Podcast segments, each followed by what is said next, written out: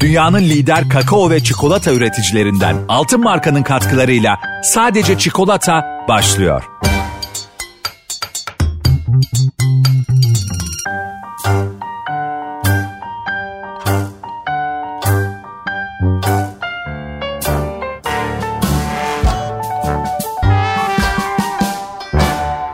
Herkese merhaba.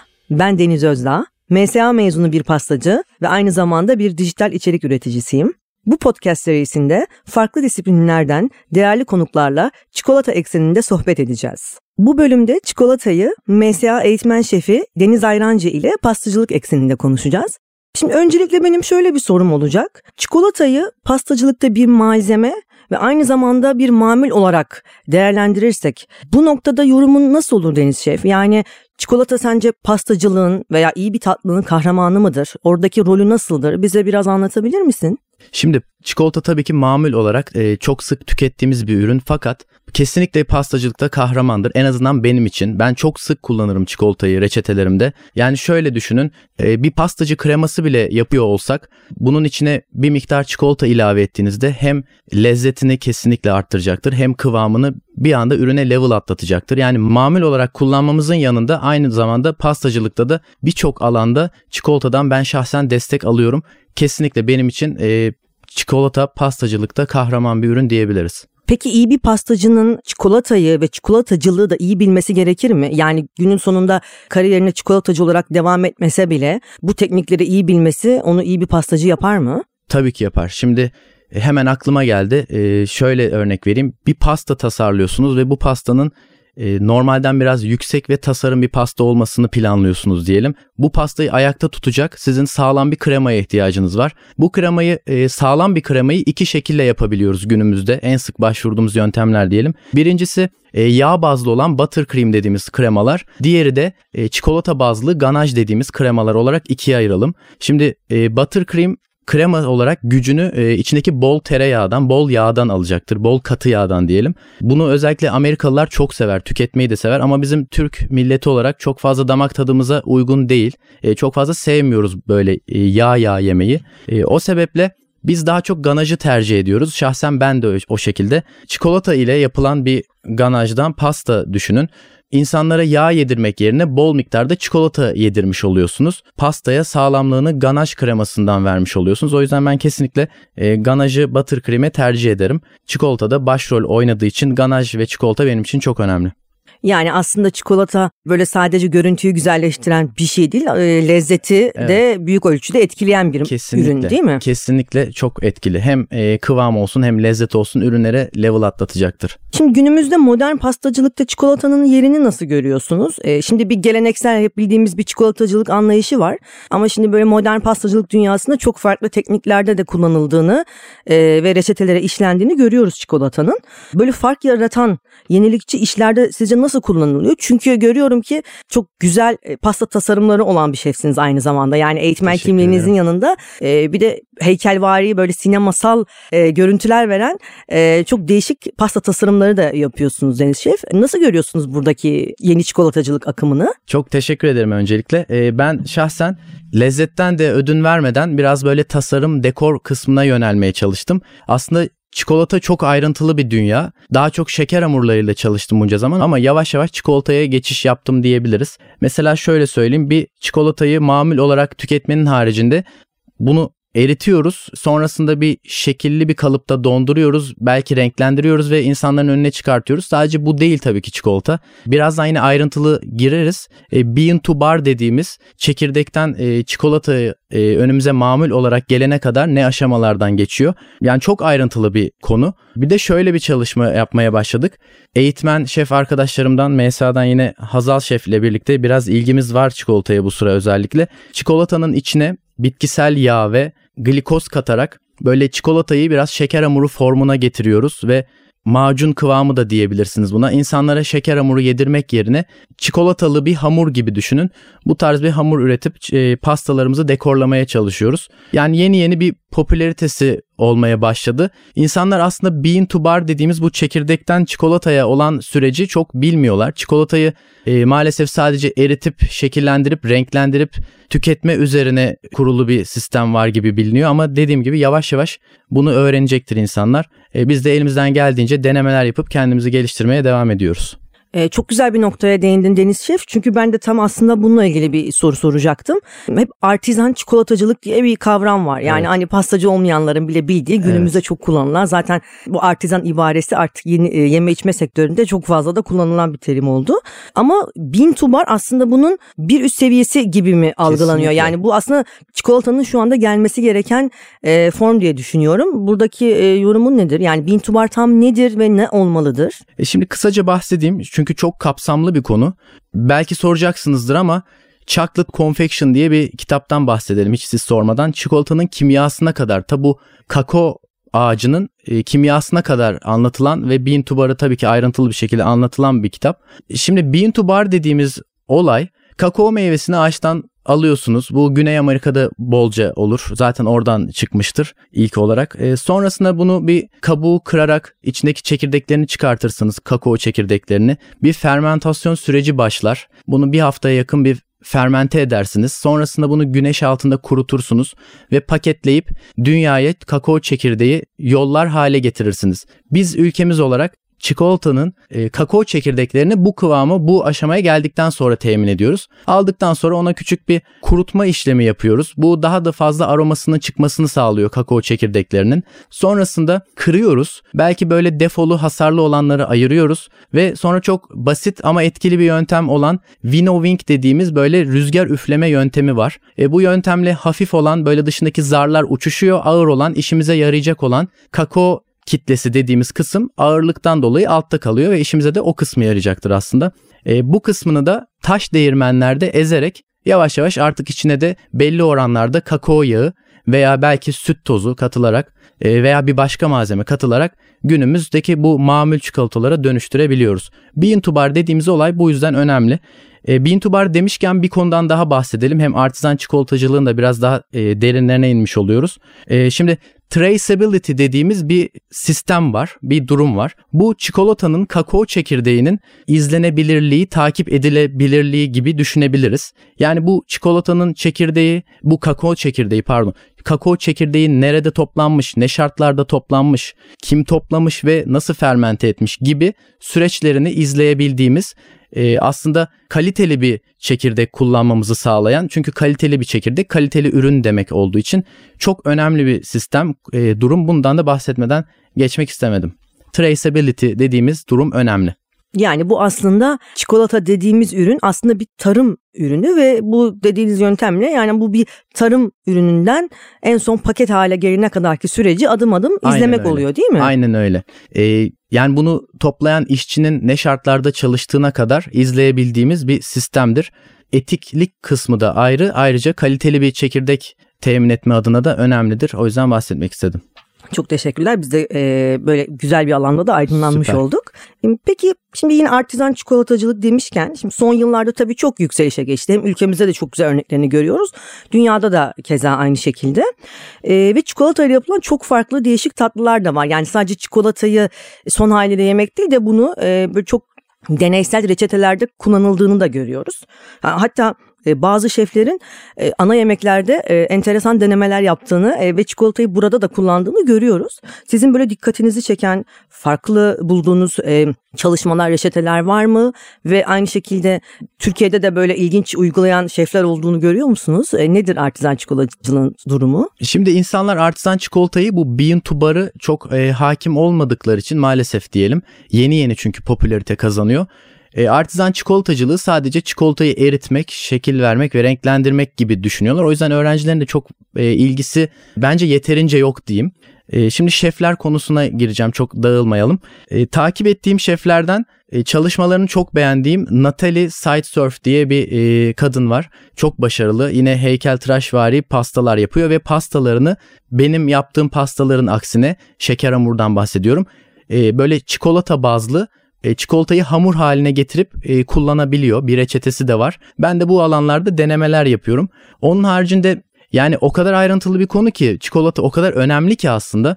Tabii ki hepimizin bildiği Cedric'ten bahsetmeden olmaz. E, efsane ürünler yapıyor ve çoğunda da çikolata kullanıyor diyebiliriz. Yani ilgili olanlar için e, çoğu biliyordur zaten ilgisi olanlar ama olmayanlar da bu isimlerden yola çıkıp biraz araştırabilirler bence.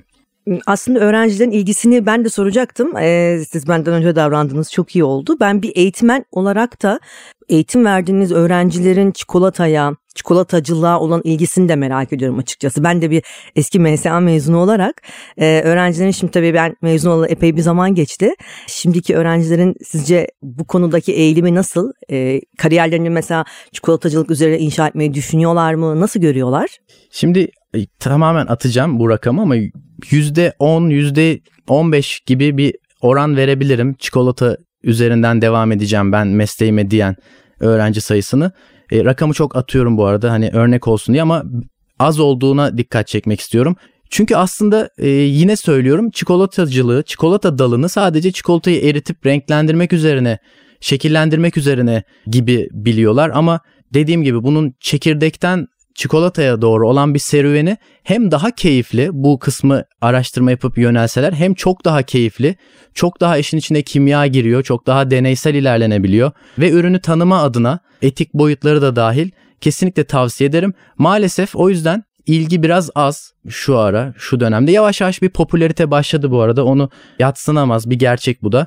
Onun haricinde dediğim gibi biz bir algı yaratacağımızı düşünüyorum. Çünkü bunun Çekirdekten çikolata yapmak bu arada çok kolay bir süreç değil. E, bunun için özel ekipmanlara ihtiyacınız var. Aslında hak vermek de gerekiyor ilgisi olmayanlara, e, çok bilmeyenlere. E, ama dediğim gibi biz yavaş yavaş bu işe giriyoruz ve insanlara öğretmek istiyoruz bu işi. Kesinlikle zamanla tamamen çikolata alanında ilerlemek isteyenler olacaktır. Şu an az ama bir popülerite başladı diyelim. Zamanla da artacağını düşünüyorum. Bu biraz galiba şeyle de alakalı değil mi? Son yıllarda e, çok fazla butik çikolatacı arttı aslında. Evet. Özellikle de İstanbul genelinde. İşte biraz daha dediğiniz gibi daha süslü, daha renkli, Kesinlikle. işte belli kalıplardan çıkan çikolataların e, sergilendiği bir tür çikolatacılık. Bu ki çok da lezzetli. Zaten aslında hepimize çok seviyoruz Kesinlikle. ama çikolatanın algısı biraz bu daha tasarım yönünün önüne çıktığı e, hale gelmiş ama aslında çok esnek bir malzeme bir yandan da söylediğiniz gibi değil mi? Kesinlikle. Ben pasta yapmayı çok severim. E, biliyorsunuzdur zaten. Hani o alanda da kendimi geliştirmeye çalışıyorum. Pastalarımda en çok beğenilen kremamın da zaten bazında çikolata var. Hani biraz favori reçeteniz gibi bir soruya cevap gibi oluyor ama e, yine bahsetmeden geçmeyeyim. Çikolata bazlı özellikle beyaz çikolata bazlı bir krema yapıyorum ve pastalarımda çok sık kullanıyorum. Yani o kadar önemli bir ürün ki çikolata hem kremamın kıvamını çok etkiliyor hem e, lezzetini tabii ki etkiliyor ve aynı zamanda atıyorum bir kahveli krema yapacağım. Hemen o beyaz çikolatalı kremanın içine bir miktar kahve ilave ederek kahveli beyaz çikolatalı bir kremaya dönüştürülebiliyor. Yani çok da böyle esneyebilen bir ürün pastacılıkta diyebiliriz. Aslında ben de evet çikolata ile yaptığınız en güzel tatlınızı soracaktım. Bu, Size e, soru bırakmadım Bu çok oldu. güzel oldu söylediğiniz. Peki bunun dışında e, mutfakta üzerinde çalışmaktan en çok keyif aldığınız başka tatlılar, reçeteler var mı? Yani genel pastacılık ekseninde düşününce. Yani şimdi çok geniş bir kapsam olduğu için cheesecake yemeyi çok severim. Kaliteli bir cheesecake e, e, çok severek yerim. Onun haricinde cheesecake'e bile kıyısından köşesinden bir çikolata sıkıştırırım arasına reçeteyi onu da söyleyeyim. E, ama cheesecake yemeyi severim diyebiliriz. Deniz Şef, e, sormak istediğim bir konu var. Şimdi benim de geçmişteki pastacılık derslerimden de hatırladığım çikolata konu olarak aslında çok zor bir kategori. Yani işin arkasında çok ciddi bir teknik bilgi, kimyasal bilgi, fiziksel bilgi yatıyor aslında. Ee, evet. Yani evet esnek bir ürün dediniz. Çok e, fazla reçetede kullanılabiliyor.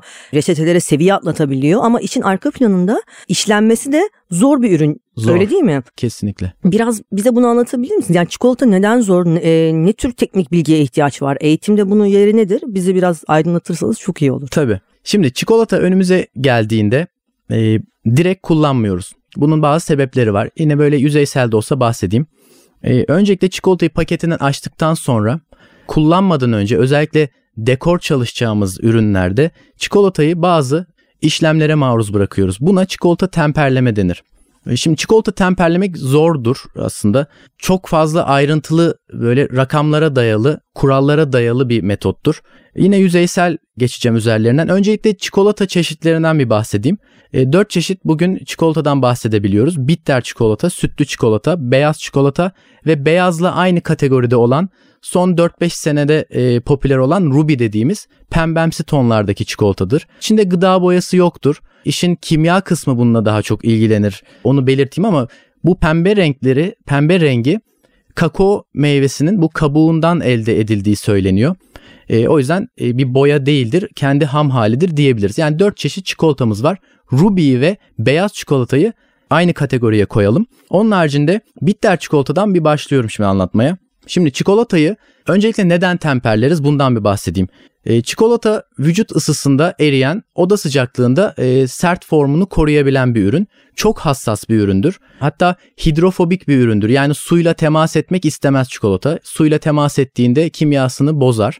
O yüzden çikolatayla çalıştığınız ortamın bazı oda sıcaklıklarının diyeyim e, bazı derecelerde tutmanız gerekir ve çok kuru, nemsiz bir ortam, nemsiz bir ekipmanla çalışıyor olmanız gerekir. Şimdi çikolatanın içinde bazı kristaller vardır. Bunlardan e, bir miktarı eridiğinde güzel forma girebilen uysal e, kristaller diyelim. E, bir miktarı da inatçı kristaller olarak geçer ve bunları biz temperleme metoduyla e, daha böyle kullanılabilir, e, işimizi kolaylaştırabilir bir forma sokarız. Temperleme yapılan bir çikolata çok daha parlak olur. Çok daha elde geç erir Sonuçta elle bir işlem yapacağız ve vücut ısısından dolayı çikolata bir süre sonra elimizin ısısıyla erimeye başlayacaktır. Temperleme sayesinde doğru bir temperleme sayesinde çikolata çok daha geç erir. Bu yüzden önemlidir temperleme. Ee, şimdi çikolata nasıl temperlenir? Yine bir kısaca üzerinden geçelim. Her çikolata türü için dereceler farklıdır. Öncelikle bir ısı ölçer derece almanız lazım. Çok basit bir ekipmandır. Zaten e, çok maliyetli bir ürün de değil ve bunun da çok düzgün çalışıyor olması lazım. Çünkü çok zorlu ve teknik böyle rakamların önemli olduğu bir konudan bahsediyorum. Doğru çalıştığından emin olmanız lazım. Celsius modunda olması lazım. Celsius biriminde olması lazım derecenin. Ee, öncelikle bitter çikolatayı ortalama 45 dereceler civarında eritiyorsunuz. Bu tüm çikolatalar için geçerli. Derece değil ama eritme kısmı. Öncelikle çikolatamızı bir eritiyoruz. Eridikten sonra Çikolatayı yavaş yavaş soğutmaya çalışıyoruz. Bu aşamada sürekli karıştırabilirsiniz. Soğuk bir mermer tezgaha dökebilirsiniz gibi birkaç farklı metot var. Amacımız tüm erittiğimiz tüm çikolataları 27 dereceye kadar tekrar soğutmak. Ara ara karıştırıp içini ısı ölçer dereceyle ölçerek ilerlediğimiz bir metot. Ta ki 27 dereceye soğuduğunda çikolatam İçindeki bu inatçı olan kristali daha kullanılabilir, çalışılabilir hale getirebilmek için tekrar bitter çikolata için 31 derecelere yükseltmeniz gerekir. 30-31 diyelim. Sütlü için 29-30, beyaz ve ruby için de 28-29 derecelere tekrar yükseltmeniz gerekecektir. E, bu anlatmayla biraz havada kalıyor. Tek kesinlikle pratik gerektiren bir konu. Yani çok basit değil aslında artizan çikolatacılık dediğimiz kısım. E, böylelikle çikolatayı temperlemiş oluyorsunuz. 27'ye düşürüp belli derecelere tekrar ısıttığınızda. Çikolatayı nasıl ısıtabiliyoruz, nasıl eritebiliyoruz denince de benim şahsen tavsiye ettiğim e, benmari metodudur. Fransız bir metottur. Bulan kişi kendi ismini vermiştir. Mary'nin banyosu anlamına gelir.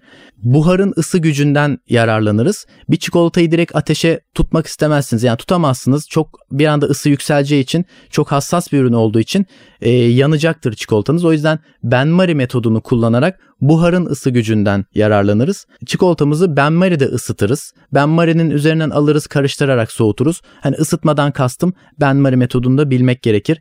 Mikrodalgada yapamaz mıyız bu işi? Tabii ki yapabiliriz. En azından ilk aşamada eritme kısmını yapabiliriz ama mikrodalga ürünleri içten ısıttığı için e, çikolataya dışarıdan baktığınızda böyle e, katı görünür form olarak ama içten o çoktan erimeye başlamıştır. Dışının da erime görüntüsünü görünceye kadar e, çoktan içten o önce eriyen kısım yanmaya gider. O yüzden mikrodalgayı çok tavsiye etmiyorum. E, en sağlıklısı e, benmari'de eritmek. Sonrasında e, manuel yöntem elle karıştırarak, spatula ile karıştırarak soğutma diyebiliriz. Yani temperleme kısmından da şöyle yüzeysel bahsetmiş oldum. Önemlidir, zordur, teknik ve pratik gerektirir. Onu da bilgisini vereyim.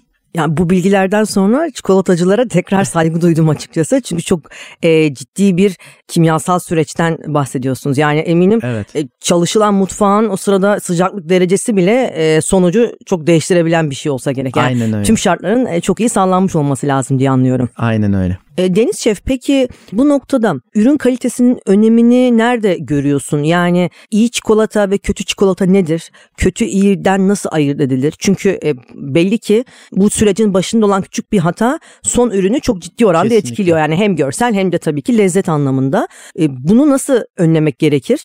E, şimdi ben biraz öncelikle kendimden bahsederken de söylemedim sanırım. Mükemmelliyetçi bir insanım. Biraz böyle takıntım var o konuya. Güzel ürün çıkartmak istiyorum. Haliyle güzel ürün çıkartmak için güzel ham maddeler, güzel e, kakao çekirdekleri ile ya da güzel çikolatalarla çalışmanız lazım. Şimdi kötü çikolata, güzel çikolata ayrımına gelirsek mesela örnek vereyim. Bu kakao çekirdeklerinin bean to bar sürecinde bazı işlemlere maruz bırakılıyor ve bu kısımlarda her dereceye, her işleme çok ayrıntılı dikkat edilmesi lazım. Mesela işe yaramayan, kötü olmuş bazı kakao çekirdeklerinin ayrışması lazım bu işlemde. Ee, bu düzgün yapılmamışsa bu öğütme makinesinde arada onlar da kaynayıp karşımıza çikolata barının içinde çikolata olarak çıkacaktır ve bu da temperlemelerde vesaire bize sorun yaratabilir. Bir diğer e, çikolatanın bize sıkıntı yarattığı durumda Çikolatanın içinde kakao yağı vardır. Kakao yağı çok değerli bir ürün. Yine maalesef diyelim kakao yağını biz çok değerli olduğu için rant uğruna bazı markalar içindeki çikolatanın kakao yağını alırlar, içine bir başka bitkisel yağ koyarlar ve bize gün sonunda karşımıza çikolata olarak bunu çıkarırlar. Bununla çalışması zordur. Kakao yağını neden çıkartıyorlar? Kakao yağı bugün kozmetik başta olmak üzere birçok dalda kullanılıyor.